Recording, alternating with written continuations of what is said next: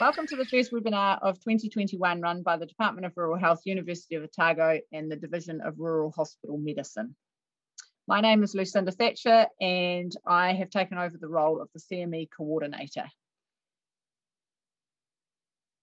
This evening we are going to discuss obstetric emergencies, which is a broad topic, but we are going to highlight some of the key aspects through PowerPoint and case-based discussion. Our two speakers this evening, Celia Devanish. She's an O N G specialist who lives in Fairley but works in Dunedin, is very involved in O N G training in the college and is very passionate not only about women's health but rural health in general, living on a sheep and beef farm in Fairley. We also have Brendan Marshall. He's a rural generalist with significant postgraduate obstetric training. He lives and works on the West Coast and in his spare time he's working through his master's. Here's our rural hospital medicine expert tonight, and he's going to bring the rural, hosp rural hospital medicine context here with his cases. To answer to anything else. Of course, being based rurally, you may be the first port of call for those who've had home births. At Weekend on Call, I had two home birth problems that presented to E D, um, one with massive bleeding and retained placenta, and the other with a very moribund baby with extreme meconium. I'm sure you see similar things and need to transport them further than I do from E D. So the P M M R C is our go-to for statistics, and December twenty was the last statistics provided. And it shows that um, of the births, the poor outcomes um, are around seventeen for maternal um, compromise and morbidity and death, um, compared with twenty-four a decade ago. But it's very obvious in this country that there are women who um, suffer more, and that would be Māori and Pacifica. The causes of maternal mortality in this country are sadly fifty percent suicide. Some of it is during pregnancy, half of it, and half of it being um, during pregnancy. And that includes early pregnancy, around first trimester and terminations, et cetera. Um, the other uncommonly high cause in New Zealand is amniotic fluid embolus, A F E, which is seven times higher than that in Australia, where you'd think it wouldn't be so different. And there is no clear explanation for it. There's no great difference in hypertonic patterns of labor or induction.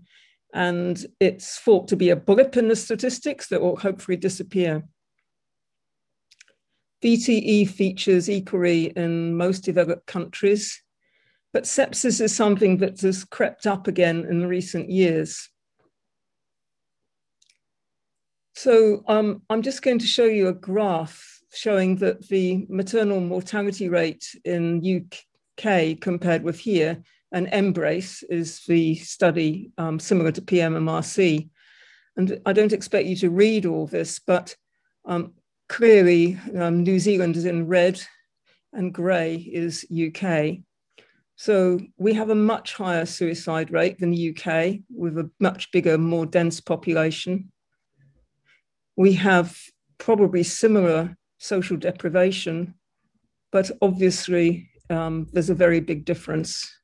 Maybe it's in maternal mental health services.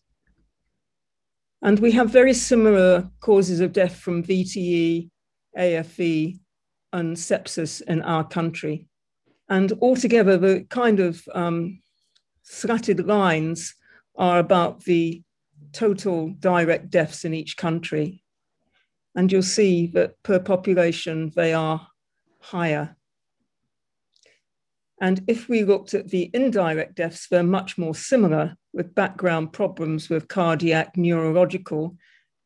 And can I say that neurological does include the SUDEP thing, which is about the sudden and unexplained death in epilepsy, um, not just because of changes in medication with Pharmac here in this country, but also in the U K, due to people either stopping or changing medication and not having levels managed. And you may experience some of these things yourselves in your localities. Non-obstetric sepsis is um, more evident in the U K. And basically, we are quite dissimilar populations these days, but I think we have quite marked differences in our major causes, which is a concern and hopefully remediable. But it's not all bad news, because there has been, if you look at the um, dramatic fall in the three-year rolling rate of um, maternal mortality ratios um, per ethnic group, you can see that there has been a fall overall in the last um, decades for Māori. And although there's been quite a blip in twenty fifteen for um, non-Māori or New Zealand Europeans, they're, they're not so dissimilar now as they were, say, in two thousand eight. So I guess the bottom line is that rare events occur anywhere, and it might be a pulmonary embolus happening during a pregnancy that presents to one of your units. Amniotic fluid embolus, it occurs usually in labor, so that's more likely to happen in a primary unit, maybe in a grand multip who's got a very rapid, strong labor. Cerebral vein thrombosis happen, like in our statistics for our hospital, is once every two years we have one, and that presents with a headache, usually um, peripartum or postpartum. Subarachnoid bleeds, which are kind of set up to happen at some stage and may just happen in pregnancy. And then the trauma. So the motor vehicle accidents um, are not uncommon. Seatbelts do tend to be um, worn a lot more now, we find. We had two at the weekend, um, which was interesting. One with a fractured tibia and fractured ribs. And she was twenty-six weeks, and despite only going at sixty K and rolling her car in a ditch, she did end up having a preterm birth, and that twenty-six weeker is okay in the N I C U at the moment. Um, the other trauma was um, less of a good outcome. So the important thing to remember about um, trauma and motor vehicle accidents is to remember to displace the uterus if you're trying to resuscitate, because of the weight of a baby past twenty weeks gestation does mean that that's going to be difficult to get um, resuscitation successful for the mother. And suicide at all gestations. Um, this can be from, you know, quite dramatic forms in pregnancy to taking overdoses of insulin or other medications. So let's talk about common things that you all see, such as bleeding in pregnancy, and the risk factors for postpartum hemorrhage, and the things that you might do to prevent postpartum hemorrhage. I realize that you can't do um, interactive talking, but I'd like you just to jot them down. The risk factors for P P H. So if you get called for P P H, and that means that someone's probably appeared in your emergency room, we automatically look for the tone. And if there isn't tone, the most important thing is to evacuate the uterus of all the clot or whatever's in there, the placenta if you can. It's a W H O standard which New Zealand midwives and medical professionals have signed up to, that if there is a retained placenta, you will attempt to remove it. So it is an expectation that you will try. If it's stuck, that's different. But you would do bimanual pressure, and you would proceed to resuscitate as you know best. But to prevent it in the first place, of course, it's a good idea to give prophylaxis um, in the third stage with oxytocin, um, and this is usually an I M injection. There are some midwives who won't do this. With regard to ongoing management, we will talk about this shortly. And the causes of antepartum hemorrhage, if it's not trauma associated with M V As or falling over downstairs, all the things that people do, um, it may be that it's a spontaneous abruption, which may have a background cause, anything from serious hypertension to thrombophilias. And being aware that the most dangerous thing for an A P H is a hard, firm uterus that does not relax between contractions and there, you may not even know that it's contractions because it's so hard, the wooden uterus. And, and this is a sign that things are going to deteriorate quite quickly for the mother as well as the fetus. So just to recap stuff you probably do know is that, you know, there's quite a lot of blood going at term to the uterus. So you can, five minutes, you can lose an awful lot of your blood volume. B M I, of course, has an increased blood volume. You can lose two litres, and remember, blood on the floor means a litre or more for a P P H. But however much uterotonics you put in, if you don't empty out the clot that's already in the uterus by squeezing and being a bit unkind to the woman, um, you aren't going to get very far. So manual expression is important. And the most important thing from resuscitation aspects and understanding where the woman's at is, because of her youth, she's going to compensate quite well, is to weigh everything you can. In our unit, we have dry incon sheets, dry towels, dry bedding. We know the weights of those so that when we weigh them, when they've got blood all over them, we know how much blood has been lost. As you know, it's very difficult to accurately estimate blood loss. You will know this without telling. Um, the things that people tend to forget are to start the Muse chart and the urinary output with an I D C. And of course, emptying the bladder enables the uterus to contract so much more effectively. For bimanual uterine compression, you put your fist in the anterior fornix, not the posterior, and you fold the uterus down onto it like squashing an empty hot water bottle. Most of you will have some degree of blood access in the bigger units. Um, but planning transfer and having an overall view of where you need to go and what time frame becomes quite important. I always remember seeing someone in a rural clinic who said, I, I want my wife to have a baby in Dunedin. I said, oh, yeah. And he said, well, I'm an ambulance driver. And last month or so, I took someone to town and it took me a long time to wash out all the blood. And that was very revealing to me because I'd looked after the woman who had left the unit with a hemocue said to be something like ten and had arrived with it about five, and no one could establish where the blood had been. And it was because it was all in the back of the ambulance.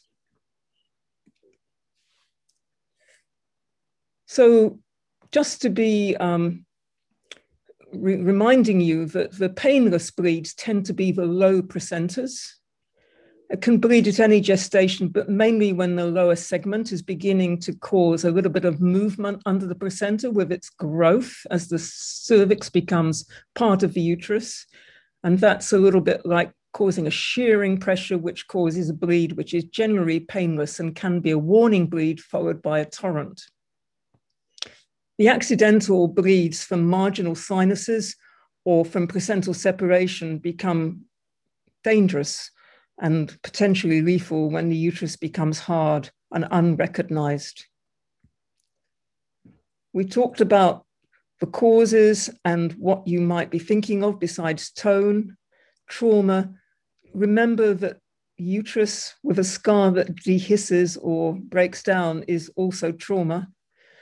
Tissue, retained bits and pieces, and used up coagulation factors. Not long ago, we had partial inversion of a uterus transferred. I was very grateful the helicopter took um, some uncross-matched O N E G blood with them, due to intuition, no doubt. And the lady was transferred, and when she arrived in E D and got straight up to theatre, she'd had her blood units. She was quite unwell and flat. And we saw um, hanging out what looked to be like a, a, a merino possum beanie, which was an inside out uterus. And there had been an attempt in, um, on part of not, not the helicopter crew, but of the people looking after her initially to um, remove the placenta. And they hadn't realized that they had actually caused a partial inversion, but then became a complete inversion. And the reason for her profound collapse was because of the inversion. It was very difficult to put that uterus back the right side in. Excuse me. So transunamic is something the anaesthetists are offering to give at the outset. If you say, I'm taking retained percent of the theatre vein, will now say, can I give one gram of transunamic straight up? And that seems to be the way that people go now. Certainly, you can give syntocinon, you can give syntometrin without complications of coexisting hypertension. The prostaglandins are useful, but beware of uncontrolled asthma or poorly controlled. And misoprostol is present, and of course it works wonders in the third country where there's no fridges to keep the other medications in, but it is probably a third or fourth line drug, um, un unless you're in a situation where you don't have the other things, such as you may be in. I think you can't underestimate the importance of physical compression to try and reduce the bleeding, and don't stop. I know you've only got one pair of hands and you may only have half a helper, if not two halves. And so you need to be able to keep the compression up while other people are doing things. And you probably have to take the command and give orders, whether it's the husband helping you or whoever who's come from the ward. Putting the bladder in helps the uterus contract, as I've said. A Bakri balloon can be used whether you've got a placenta inside still or not.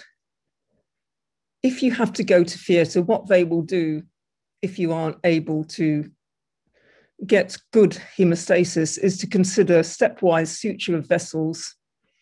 They're called O'Leary, B. Lynch, compression interrupted sutures, or ultimately a hysterectomy.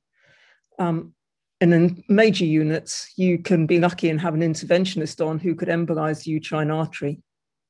But it's pretty dangerous taking them down to radiology when they're bleeding. Here's a picture of bimanual compression. And um, the midwife who did this in the helicopter from Oamaru the other day told me that she was sore in the arms and hands for days afterwards. It's, it takes a lot of energy.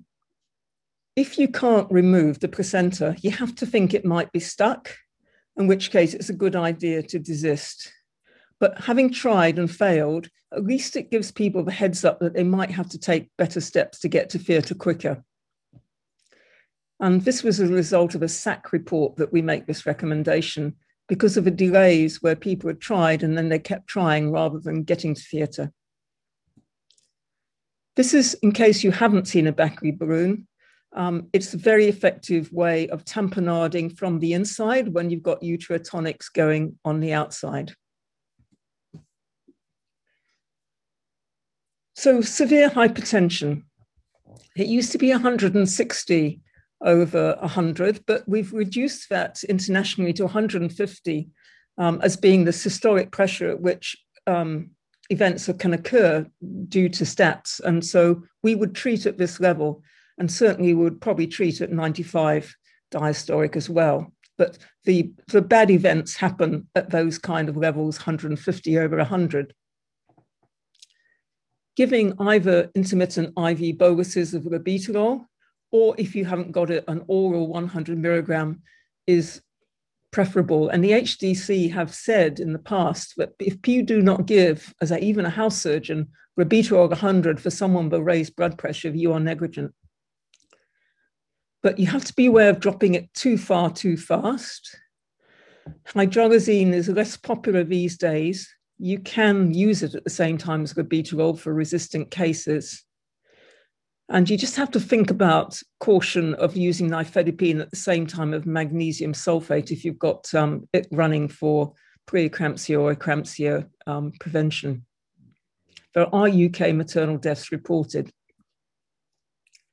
So the risks for preeclampsia um, are basically, again, people with pre-existing renal or hypertensive disease, which may or may not have been diagnosed, diabetics, people with big placentas like diabetics and twins, multiple pregnancies, and incidentally rhesus isoimmunization. And people who've had preeclampsia before. Then, of course, there's the people who are pregnant um, to a new partner, whether it's first time or multiple time pregnancy. It's the, the first pregnancy of that partner is, partner is the great risk because of the new male antigens. Severe preeclampsia can present in many ways. It can be with the headache. It is a multisystem disorder. It can be with the um, liver and hypogastric discomfort. And it can be very vague, especially with HELP. Eclampsia is, of course, a grand mal seizure. You stabilize the mother. You aim to control the blood pressure and get I V magnesium going with a loading dose as soon as possible.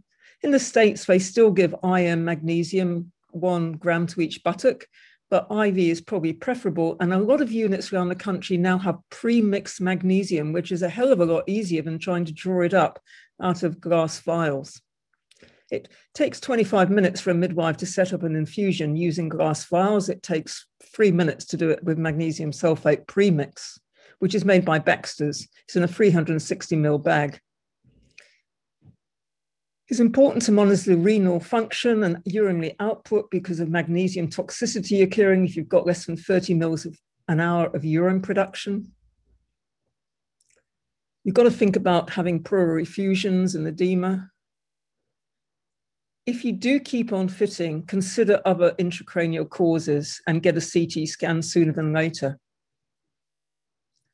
Eclampsia can present with more bizarre things, which are much rarer, including acute fatty liver. But HELP is ten percent of all severe eclampsias. You'll remember what it stands for, hemolysis of the red blood cells as they go past those damaged micro um, blood vessels, the damage to the hepatocytes, and the transaminases being raised. It's particularly worse in early and in fulminating hypertensive courses. The important thing is that it's often early, so you've got to transfer for the fetal well-being and get them delivered. Well, the third thing, sepsis. This can be antepartum or postpartum. It may be vague. The respiratory rate is the key. The temperature can be up or it can be low. The white cells can be up or they can be low. A Muse chart is essential, and an early warning maternity um, score chart has made a big difference to the rate of success of interventions. The causes briefly can be everyday infections that mothers can have, but most commonly they tend to be from the genital tract or from urosepsis. They can also occur because of um, intra-abdominal causes such as cholecystitis. The key is to think of it because the women may not look particularly unwell, but they can deteriorate very quickly. And you'll be aware of the whole sepsis bundles, which have made a big difference in the U K to the complications and morbidities of patients. So in summary, you will do your primary survey and your secondary O N G, get the investigations, and with the multidisciplinary team that you need, make the plans and follow the treatment protocols, including transfer to a unit that can safely continue the care. So I'm very happy to answer any questions, and I'll leave some space for someone else to say something. Thank you. Thank you, Celia. I think it's key to highlight those key um, basic, simple points, because that's where we do really well and then lead to good outcomes for our women. Gary, have you got any questions on your side? Senator, there was just one question there about um, Bakri balloons, about whether or not we should hold those, Celia, in rural centres. I think it's a great idea. I, I always give them to people on the prompt courses that come down, and um, I know they're expensive, but I think it's um, what, they're eight hundred dollars. Somebody said. I don't think they're that expensive. They're more like um, one hundred and fifty at the most, but we save um, an awful lot of blood product and emergency transfer time if we can get a Bakri balloon in. So I'm a great believer in them. You can use over-inflated urology balloons, which you probably don't have in your units, but the Bakri balloon is a, a very good way of getting things sorted quickly. I'd be very happy uh, to send one up by a personal courier. That'd be great. It sounds like some other centres do have them, and Vern says that you can put them through the autoclave as well. Yes, I, I, I can't comment on that. If centres do have them, my only comment would be then, like most um, tools, they're not as inherent as you think. They're relatively straightforward, but um, trying to get hold of an old one and just all of you getting your hands on it and actually using it once. And um, but they they are relatively straightforward. I'm not great, sure of the cost. The, the great thing is that you can scan them to make sure in the right place. You know, you can correct, check for, and, you know, if you've got a bedside scan, you guys can all do scanning. You put them in the uterus. And, and if you just a bit, put a bit of packing, you know, like a few bandages up the vagina, it just holds it there quite nicely if they've been fully dilated. It sounds like I got that wrong from Vern. He was asking the question if you could put them through the autoclave. But oh, I, could, I, I couldn't possibly say yes. Okay. We'll have to do some research on that one and get back to me. Okay, awesome. That's all from you, Gary? Yep, that's great. Okay, so we'll hand over to Brendan, and then Celia, you're staying, aren't you, to yes. add any pearls as we go through? Okay, thank you. Brendan, all yours. Thanks, everyone. It's great um, to be able to present, and looking forward to seeing most people who'll be online in a couple of weeks. Um, I'll shift the focus a little bit minor on a couple of cases, and, and um, Uh, most will be aware, but, but for what it's worth, at the title Rural Generalist Obstetrician, my role on the coast, we have access to a surgical birthing service, and my role involves some procedural obstetrics, but I've tried to make both cases, I guess, ones I often think of the Westport context for us, even though one of them is set in grey, and they are based on real cases, so thinking both across the, the full gamut of where we work, whether it be into primary care, staffing a, a rural hospital E D, or even on the ward. Um, two cases that are that. I'll talk to a couple of handy resources at the end, and, and again, hopefully a bit of time for questions. Um, so case one, thirty-two-year-old Miss R. She lives in Franz Josef, that's two hours south of Grey. Um, she works in the tourist industry, um, and her partner, Mister J C, of about four years. Um, they're both musicians and um, sort of lived a bohemian lifestyle up to the point of falling pregnant. Um, sorry, if the kids are loud, let me know. I didn't bolt the door properly. Sorry, Lucinda. Um, she's Dutch ethnicity. Her partner's a Kiwi. Her parents still live overseas. And I guess um, my role increasingly involves interaction with the L M Cs. And this is what you'll see time and again in a story over the, the country, is that some of the, the huge distances. So there's a single L M C between Greymouth and Haas, so a distance of about four hundred kilometres. Um, and so one of those rang in about fifteen weeks and said um, that Miss E R is on cannabis, and the indication appeared to be fibromyalgia and chronic pain.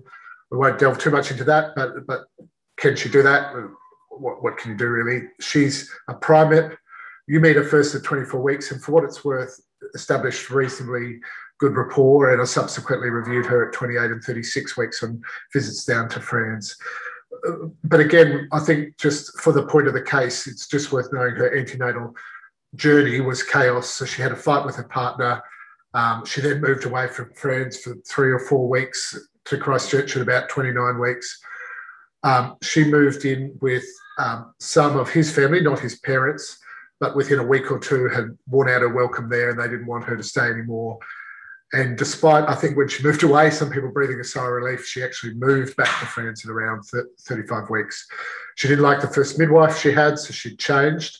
And, and even though there was one covering that area, it actually turned out that, that, that one of them had gone on maternity leave and there was a new midwife. The, I just make reference to the fact that no medical issues developed through the pregnancy. Um, so just a slide to reflect some of that without bearing out the detail too much. It's just, I guess you're starting, as we always do, no matter what um, history or diagnosis we're making, to piece together that, and I've put a star next to the bits that becomes obvious that she's clearly got some risk factors for postnatal or antenatal depression, family and personal history, relationship dis difficulties, stressful life events and troubled pregnancy. And, and as Celia highlighted in a slide, and I came to make the point in this first case that, that, that, you know, this is much more common and quite tricky to deal with. So question one, which is not part of the poll we've developed, but that um, taking away from the grey context for a second, and when Wairau, somebody asked, can she deliver in a primary unit? Is she okay to deliver in, in your rural hospital? And, and I, I put this up as much to, to link back to the first slide that it, it makes little difference what you actually specifically say. She's going to deliver where she's going to deliver, and she's um, going to turn up on your doorstep. It, it, it, she's, she, she wasn't going to take advice as to where she could deliver. She was going to stay at home, basically. She ends up delivering in Greymouth. She came in in labour, but early labour. Um, she required an epidural. We have an epidural service in Grey, but went on to a subsequent spontaneous vaginal delivery. There were comments made that it was very distressing for, for everyone involved during the labour, but uh, a good outcome in the end for baby. She returns home to friends. There was some discussion again about whether they'd go and live over in Christchurch and do a different living arrangement, but they moved back to friends. In a, in a wonderfully supportive move, the in-laws come to stay in a small two-bedroom house to support the postnatal period. Um, and the visits by the midwife, who, again, making the point that she certainly, I think, uh, um, had got on much better with her and a different approach to some of her, I guess, wider psychosocial issues. Um, the first six weeks was relatively um, straightforward. In the mix, and, and, and again, highlighting with this case, the multitude of, of health professionals at a distance that all of us will deal with in our various roles. There's a rural nurse specialist who's new to an area. Um, the expectations when you look at the at roles, and this will happen across the country, I know, but certainly they conduct some of the well child visits without much formal training in this. She went and saw about six to seven weeks. You have a phone consult to, to try to diagnose whether the child's experiencing colic or what they've got. I myself went down and saw it around eight weeks. Everything going well. Job well done, walk away feeling chuffed. But two weeks later, Tom Barry's on the E D shift in Grey, and the rural nurse specialist has had a, a prime call out. And it, it becomes increasingly clear that probably even, even leading up to my visit, but certainly in the two weeks subsequent, um, a real, a real winding up of general behaviour. And what had happened this night was a single comment about um, how she should wind the baby, and that and, and that was enough for her and the baby to take off, and she hasn't been seen for about thirty minutes. And, and so I guess to bear out what you're dealing with in a case two hours away on the end of a phone and somebody seeking advice, concerns and management priorities, and like Celia's slide, this isn't the specific poll, but just what's going through your head, and a diagnosis. And, and I think the, the point perhaps to the latter one is you're too far and don't have enough information to make the right diagnosis. But again, the analogy of, say, somebody with a thunderclap headache, you have to assume that potentially in the mix here is a is a postpartum psychosis, and to work towards that as the as the worst case scenario of what you're dealing, and your management plan to be based around that is is where where we want to go. Again, without um, talking generally too much, but to link some of that. It, It is common. It is the prevalence is similar to to the um, to women in general, about twelve to thirteen percent. As has been highlighted, um, it is the most um, common cause now of maternal mortality in resource resource rich countries, um, and that was a statistic similar to what you saw. So in that period of the sixty-six deaths, nearly half are related. The, the, the less severe cases of postnatal depression, a lot resolve spontaneously, but a, a number have symptoms in a year. And I think this is the key thing that a number of us have seen emerging now, that there is pretty good data that that has an interference with the mother-infant relationship. And the worry is, as it's played out in this case, the ability, as your symptoms get worse, your ability to care for that child becomes significantly impaired. And I've underlined the last point, you know, in an hour long, but I think sometimes if we, I, I in many ways find both in this sphere, but probably in general terms, it's, um, this case will hopefully have an endpoint that you can sort of manage, but it's sometimes the mild to moderate illness where we have the greatest difficulty, probably in a lot of areas, but certainly in the rural setting, depending on the support you have. How do you manage someone that's not unwell enough to need acute intervention or acute assessment? but you are really worried about. And I think that's probably something we see time and again. So from Miss E R in this case, it's trying to engage her at a distance. You're not going to. Clearly, the, the actual priority is to get her to somewhere where she can be assessed, and that will probably need a, a police, uh, depending on how willing she is. Clearly, the ambulance could, but there's logistical problems for all of you, I assume, and certainly for us, it would take potentially three ambulance transfers to transfer via road from Friends.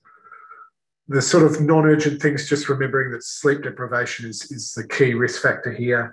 And sometimes you may need to give people help with that, with something such as zolpidem. And, uh, and time and again, and it's borne out here, but just remembering that that's what we're looking at, the safety of the infant and mother here. Um, this last slide, there is a poll here because I'm interested. So ultimately, Miss E R in this case ended up transferred to Greymouth, where she was assessed. We, we are fortunate, and this is one of the questions I asked below that we can sort of share, that we have access to an acute psychiatric assessment team who were able to admit her to the hospital in, in Grey and transfer her to a mother-baby unit in Christchurch. Um, it's about trying to destigmatise at that stage and emphasise its values, um, and, and as soon as possible get help from those who are used to doing it more often. And I, I guess partly as we discussed it in a Um, partly thinking about this as an endpoint in which you may have to manage a case like that, I, um, I, I'll flick to you, Rory, because you'll be the, the one with the knowledge how to show this up. But we've got a bit of a poll as to how far away, for people who have joined us tonight, your nearest mother-baby unit is. And we've decided in town is what we're talking about, who has access to support from an acute psychiatric team to assess any patient. But clearly in this setting, I'm talking about someone with fairly severe postnatal depression or postnatal psychosis. Okay, thanks, Brendan. Um, and one of the key reasons we brought, brought in this case was just the sheer uh, impact that mental health and suicide have on our women in New Zealand when they're pregnant or early postpartum. So that's for the first six weeks postpartum as the number one cause of maternal mortality. Uh, and I certainly wasn't aware of that statistic Uh, until earlier this year, and I just think that's really keen to hi um, we were really keen to highlight that, and um, the importance of asking all our women that when you see them. It's including for our G Ps at the six-week visit. Okay, everyone filled it out there, Rory. I think there were twenty-two votes. Uh, half have a maternal baby unit one oh one to three hundred kilometres away, and sixty-four percent have in-town support from acute psychiatric team locally, thirty-six percent don't. Lucinda, will I um, just carry on, and we, maybe even at the end, really interesting there, and again, at the risk of half empty, a third of people who don't have that access is a lot more than I would have thought to a local team to assist them, but intriguing. Yeah, and um, we might just hand over to Gary and see if he has any questions. Uh, so no, there's, there's no other questions there. There's one sort of question about sepsis we can backtrack to at the end if we've got time. Yeah. The only uh, the only thing, um, Brendan, that um, Jeremy, Mark, and myself want to know is where you got that really good photo on the slopes of Tappy at the start. You can tell us at the end. You might charge me. Sorry, I didn't. I didn't credit it, did I? You've got to be very careful. So. Might be soon. So J V's on now. A couple of weeks later. Um, even though it's abnormal, access to care is limited in France, and um, she's shown with a, a, a, an infection, and part of her question is whether she can have another baby. And um, I guess just a note on future pregnancy planning, the long and short is, as you'd expect, she is at high risk of future episodes, but clearly it's not contraindicated. The magic number of a year, which seems to be the, the, the number that we use for a few things in obstetrics, so symptom-free if she can be. But that's a pretty high number when you think about it, a chance of recurrence, one episode of psychosis rather than just um, postnatal depression, but postpartum psychosis increases to about fifty percent. Treating the insomnia early and close monitoring. So again, if, you're, if you don't have a local team, referring to them early and having them involved in a plan would be pretty key. I'll just keep on moving through, aware of time, and, and as Gary said, we'll, we might have questions at the end. So case two, um, this time you've taken a locum in Westport, say forty on a Friday night, arrived a couple of hours before, and this time June's come in. She's a grand multiple G seven P five, thirty-eight year old. She's twenty-seven weeks pregnant, pretty limited antenatal care. She lives in a house bus, a husband and five children. And she's presented as she's noted fairly significant amount of blood on her when she's wiped, and has subsequently passed two fairly large clots. She describes moderate pain around her back and into her lower abdomen that's coming in waves. But she doesn't have any periods where she's completely pain-free. And while you link bits of the cases together, I'm not just completely making it up. You have, in a place like Westport, you have two sort of midwives in town, and, and most, as you'd be aware, home births require two people. And so at this point in time, the day you've taken the, the locum, they're, they're both at a home birth in Karamea. So uh, I think everyone would agree that there's some assessment and decisions to be made right then. Celia's made some of these points, but it's worth making good ones time and again. An A P H with significant bleeding is an obstetric emergency. And again, I don't need to tell people that this is one of those terrible situations where a couple of lives are at risk. So understanding your, your health service capability, what we do as, as teams day in, day out, and the old adage of if it is safe to, to transfer in utero, that's what everyone wants to do. But there's some caveats. Resuscitation, which we've touched on before in the introductory slide. But the point that's worth remembering, not in the, the case I've presented, but that there are, unfortunately, sometimes even with this nightmarish scenario where you can't transfer. So it will vary from place to place depending on how far you are. But essentially, if delivery is imminent or if she's very actively labouring, as you can be doing with an, a se severe antepartum hemorrhage, in a way you're stuck with managing the patient then and there and trying to get resources to you. And I think the other issue is trying to ring around and, and mobilise whatever you can in town. Um, they talk about uh, consulting with obstetric and paediatric clinicians. You're clearly going to be doing that, but you're probably going to be getting your support first if, to, if imminent delivery is, is around. And you've rung around in this situation, and there's a couple of experienced people. While we are focusing on uh, obstetric emergencies for today, I thought it is worth making a few points then about this little bub, because um, this may be the situation you're in. Just keeping in mind with less than twenty-eight weeks gestation, if you have a couple of little extra things, if you can, with the resuscitation, if you have access to some sort of bag or plastic bag, they do ideally like to deliver to keep them warm. Um, your laryngoscope blade is going to be smaller, and you're not going to remember those numbers, I appreciate, but just there for reference. The old teamwork thing in amongst all of this will still be the most important thing. And I've put these in italics because if you manage to think of them, you do, and you may or may not have access to them in, in some of the places you are, but, uh, but an A P H with a baby potentially delivered, the baby will potentially be anemic. So if you have access to blood, there's two people who may need it. And the, the second poll I've got for the night is just a little thought about this, and I, I think in many ways to highlight the difficulties when a comment like this is thrown in, counsel the woman, baby, what to expect. And just, do people know sort of broad terms what the approximate survival rates for a, a baby delivered at twenty-eight weeks is in two thousand twenty, and for those delivered in the centre without a NICU?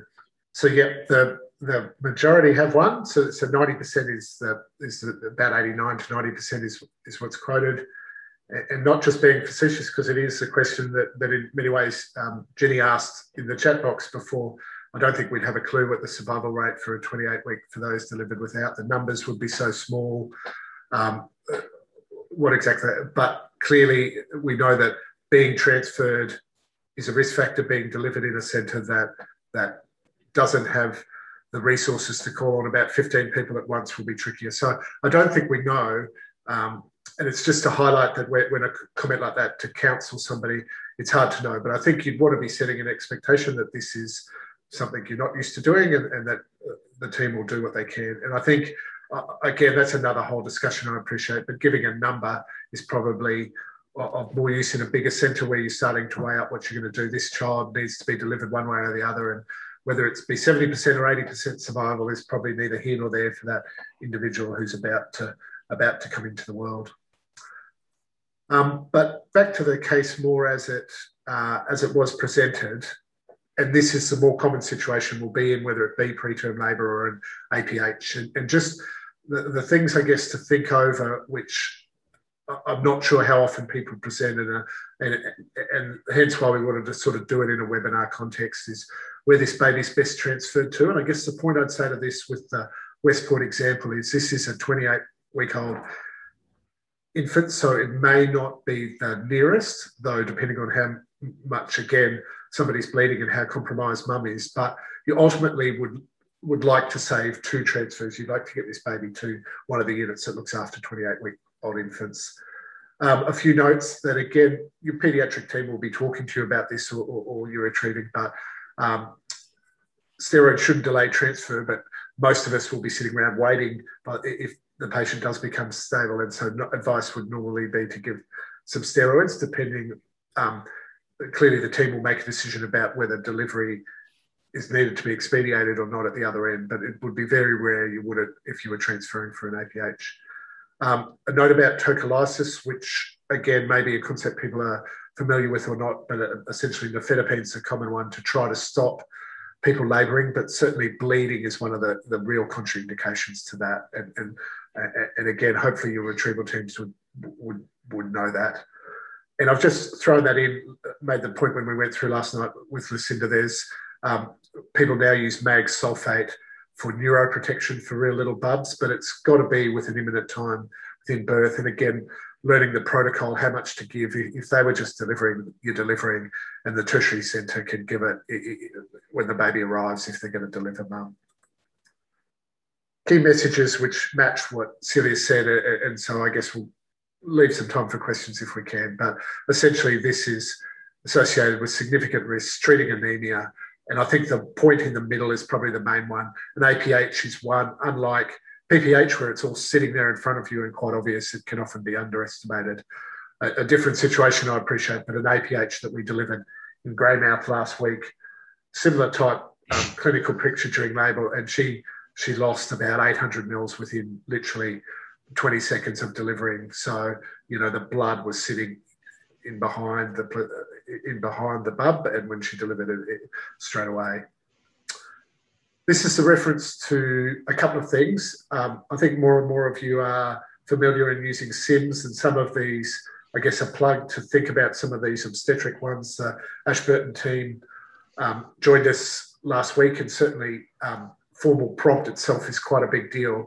But I guess a couple of things I'd say is there's some resources there, but this here is particularly useful. I know in this era of doing things online, there's lots of resources where, but if you are feeling motivated to look at sort of breech delivery or a shoulder dystocia, there, this Prompt Maternity Foundation has some really detailed and pretty good YouTube um, material there that you can have a look and work through with your teams. Some time for questions at the end. You got great. Thank you, Brendan. Um, Gary, have you got some questions there? Yeah, there was one question there. We've heard about the role of tranexamic acid and P P H, but what, what about an A P H? Does it have a role, Celia or Brendan? I would say yes, if you're doing a delivery. Um, we might be more hesitant to give it until we knew what was going on, like if it was a concealed hemorrhage, rather like the one that Brendan mentioned. I think that if a woman's compromised, she's going to get delivered and would give tranexamic.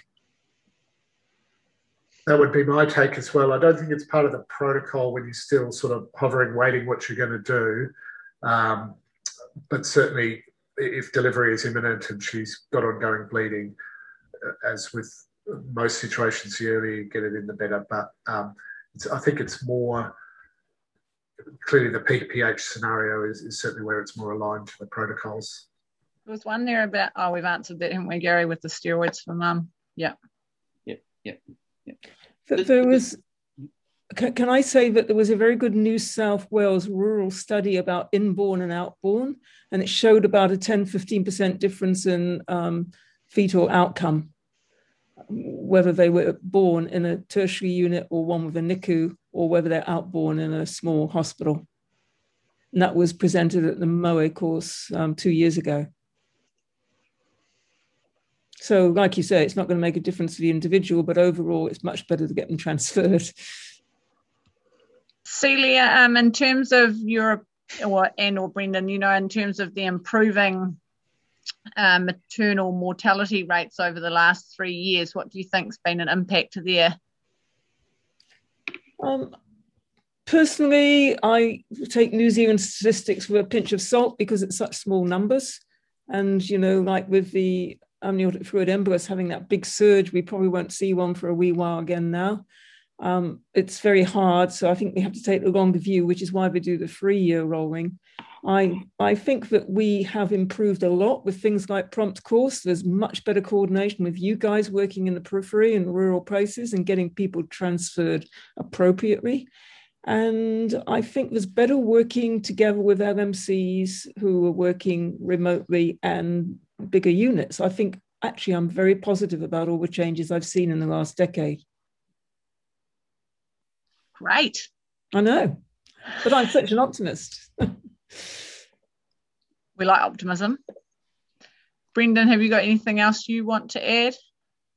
No, it clearly uh, haven't had as much to do with both the gathering of the statistics or, or their analysis, but as Celia said, and that's like a, um, I made reference where, uh, to Jenny's question before, the, the ministry release a huge amount of data around um, maternal outcomes, of which the maternal mortality, as you'd hope, is very small. But we see that data, because we're such small numbers on the coast, our confidence interval for things like that is just so large. So it is hard when you've got such um, broad data sets, but it is useful that, that they do three-year rolling statistics for a number of these. So at least, the, I guess, the, what they're collecting is a, is a little bit larger cohort. Right. Yeah. Now, I, we too have two very experienced people here in terms of obstetrics. So if anyone's got any questions, burning obstetric questions, whip them in that chat. And because um, we have got a couple of minutes that we can ask. And um, this is the opportunity. Type fast, team. Lucinda, there was one other question. Um, I was backtracking a little bit back to when we were talking oh, about, yep. um, about about sepsis, mm-hmm. um, and that was about how to interpret white cell counts when there's normally a, a physiological neutrophilia um, to a certain extent with uh, with pregnancy, and how, how you try and interpret them in, the, in those circumstances. Yeah, and, and with um, delivery as well, you get a leukocytosis. So I think you look at the differentials, but we basically don't look at that as much as the C R P, and that's going to be up if you've had a delivery as well, or if you've had a, anything happening to you. But we basically look at the respiratory rate. That is the bottom line. The respiratory rate is the differentiating factor between someone who's going off septically and whose everything else looks relatively normal. Great. Those, those questions are piling in a bit there now, Lucinda. Oh, uh, look at that. So there's a... Some people are keen on, on a few tips about getting the placenta out, both of you. Good question. Okay, for the placenta, you must guard preventing inversion of the uterus, because you could basically cause, cause great harm if you would partially or totally invert the uterus with the placenta attached. You won't be able to control the blood pressure or the bleeding. So you have to guard and keep the uterus with your left hand and pull gently. And if it's not coming, you can gently feel, and you can tell if the cervix is trapping it or not. And that might mean it is completely or not separated. It might be incompletely separated. If you've got an ultrasound scan, it's really helpful. Continue to um, provide your uterotonics and gentle um, pressure. I, I, I, or traction on the cord and, and pressure preventing the uterus um, from going inside out. But the bottom line is that it's either going to come in time within an hour or it's not. And at half an hour, you've got to make a call about what you're going to do. And if she's bleeding, it's a problem. And if she's not bleeding, you can probably wait another half hour. And if you haven't got it out by then with an empty bladder and you've got the I Vs and you've got your blood taken and you're ready to transfer, you're probably going to transfer. And I find that not many women deliver their placenta on the way in. So whoever's in the periphery is doing it right. They're sending them in appropriately. Right, thank you. Not a lot more for me. Uh, exactly as Celia said, I think breaking them almost at that half hour, like there's the acutely bleeding um, retained placenta and the, the not acutely bleeding. The question that is really tricky, and I, I, I just, I think, I, I don't think it's the sort of like uh, we get credentialed to do, if that is part of where the question is going to, we get credentialed to do manual removal of placenta. We do it in theatre. We tend to use big vet-type gloves, and it is quite tricky. And the first three or four times you do that, massaging the placenta, and as Celia said, it's then trying to pick those ones where it's actually placenta accreta. And I, I know it's tricky and it might seem, but I, I just, I, I haven't heard of, of sort of any way other than transfer in terms of sedating and removing them, say, in, a, in an E D bay. Uh, I think while that would be less traumatic if they were a procedural sedation, it, I think you'd have to be fairly comfortable with having done the procedure a few times for a manual, for the next step, the manual removal of placenta. I don't know if you've got any comments on that, Celia. Yeah, I mean, sometimes we get delayed getting to theatre, even you know, in Dunedin, and we find that they're, they're still sitting there two hours later. After, you know, we try not to delay them, but when they do, they haven't come out. But when you do go to get them out, they may have been separated, but they're stuck half in that half because the cervix closes down on them. Um, I wouldn't recommend relaxing the uterus with any medications um, because it will bleed. Celia, that's in response to that supplemental question about people asking, someone asking about the use of G T N. Uh, right. Yeah. Um, so G T N I use mostly for getting babies out that are stuck at caesarean sections and deep down because it relaxes the uterus. I wouldn't use it for any retained placenta. We used to use amyl nitrate in the old days, which people sniffed, and it's supposed to make the uterus relax. And all it did was make them bleed, so everyone stopped using it, which was similar to G T N.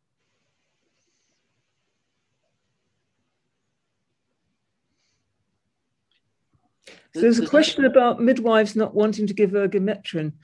Um, I don't know that they carry it. It has to be kept in a fridge, like oxytocin.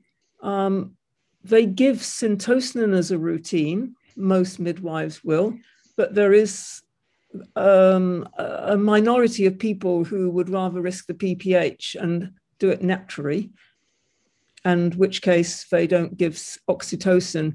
Ergometrin tends to be a second-line drug for people who are bleeding. There's also a question there, just going back to um, bleeding in early pregnancy. There's a question around, is this sort of any tips around when it's when it's appropriate to keep patients and and and when they should be transferred, and is there a sort of a gestation which sort of mandates transfer? Well, this is quite relevant. We had a case from the country recently where um, a, a midwife chose to keep someone around twenty weeks because it was pre-viable, and she delivered, and she actually had a retained placenta and had to come in the end. Um, but that was a, a, a conscious choice. And at twenty weeks, if someone's had an abruption and they're going through a miscarriage and you don't want to tra make them travel mid miscarriage, that's not an unreasonable thing if you've got things like I Vs and people around and you're in a potentially a close by rural hospital. Um, so a lot of the time, if it's feasible, you can actually transfer. But, you know, the twenty-two, twenty-three, twenty-four weeker, I think it would be very difficult not to arrange an emergency transfer because of the medical legal aspects, because twenty-two and a half weeks is now considered potentially viable. If you're talking and I about think that, even where we are, uh, I think the limitation most of the time will be how comfortable your nursing staff on the ward will be managing that, or your L M C. Certainly we... Even again, with with access to a service, the induction of labours for um, confirmed intrauterine death and around, say, the the sort of second trimester ones, they can cause a fair bit of distress for staff who may or may not have been involved in that before. Like they're managed um, in a in a bigger hospital. I don't know if Dunedin's the same scenario, but they're managed specifically on a gynaecology ward in Christchurch where they also deliver sort of medical terminations. So there's a degree of awareness and, I guess, for want of a better term, used to what the process will be and what that baby will look like. I, I know that as I said, the one or two cases I've been involved with, majority of staff are okay, but, but even uh, like on a surgical ward, a couple of the nursing staff were, were, were quite shaken up by it. So, so that, and I know people know that, but that will be your other question. What are your resources locally um, like to, to manage that? Any more, Gary? Um, no, I think, I think that's pretty much covered it. Uh, thanks both. Yeah, great. I mean, I think the recurring themes there that come out is communication and knowing what your local environment has within your unit, hospital and beyond. So unless Celia and Brendan have got any other things they would love to impart, burning pointers. No, I'd just um, follow Brendan and say that prompt courses are good fun and we love people coming to our prompt courses because you bring a whole new dimension of understanding. Go rural. Okay, team. Well, I would like to, on behalf of all of us here this evening, just say a very, very large thank you to Celia and Brendan for the time that you've put in and for your knowledge and expertise um, that you have given to us and also to the women of rural N Z. And if you've got, I would love feedback. So if you put it at the bottom of that survey or send it to my email, that would be greatly appreciated. We've got several other webinars coming up this year. There's going to be a paediatric one in June, an end-of-life Choice Act one in about August, and then in November we're going to have one looking at uh, equity sort of issues. And then, of course, there's the conference in October that I'm working through. And, yes, the link will be coming on the advertising. I am just a little bit slow on that, so I apologise. Uh, next week's mission. Okay, so um, kia kite noa. And thanks, thanks also to Gary and Rory for your technical skills. Not too well.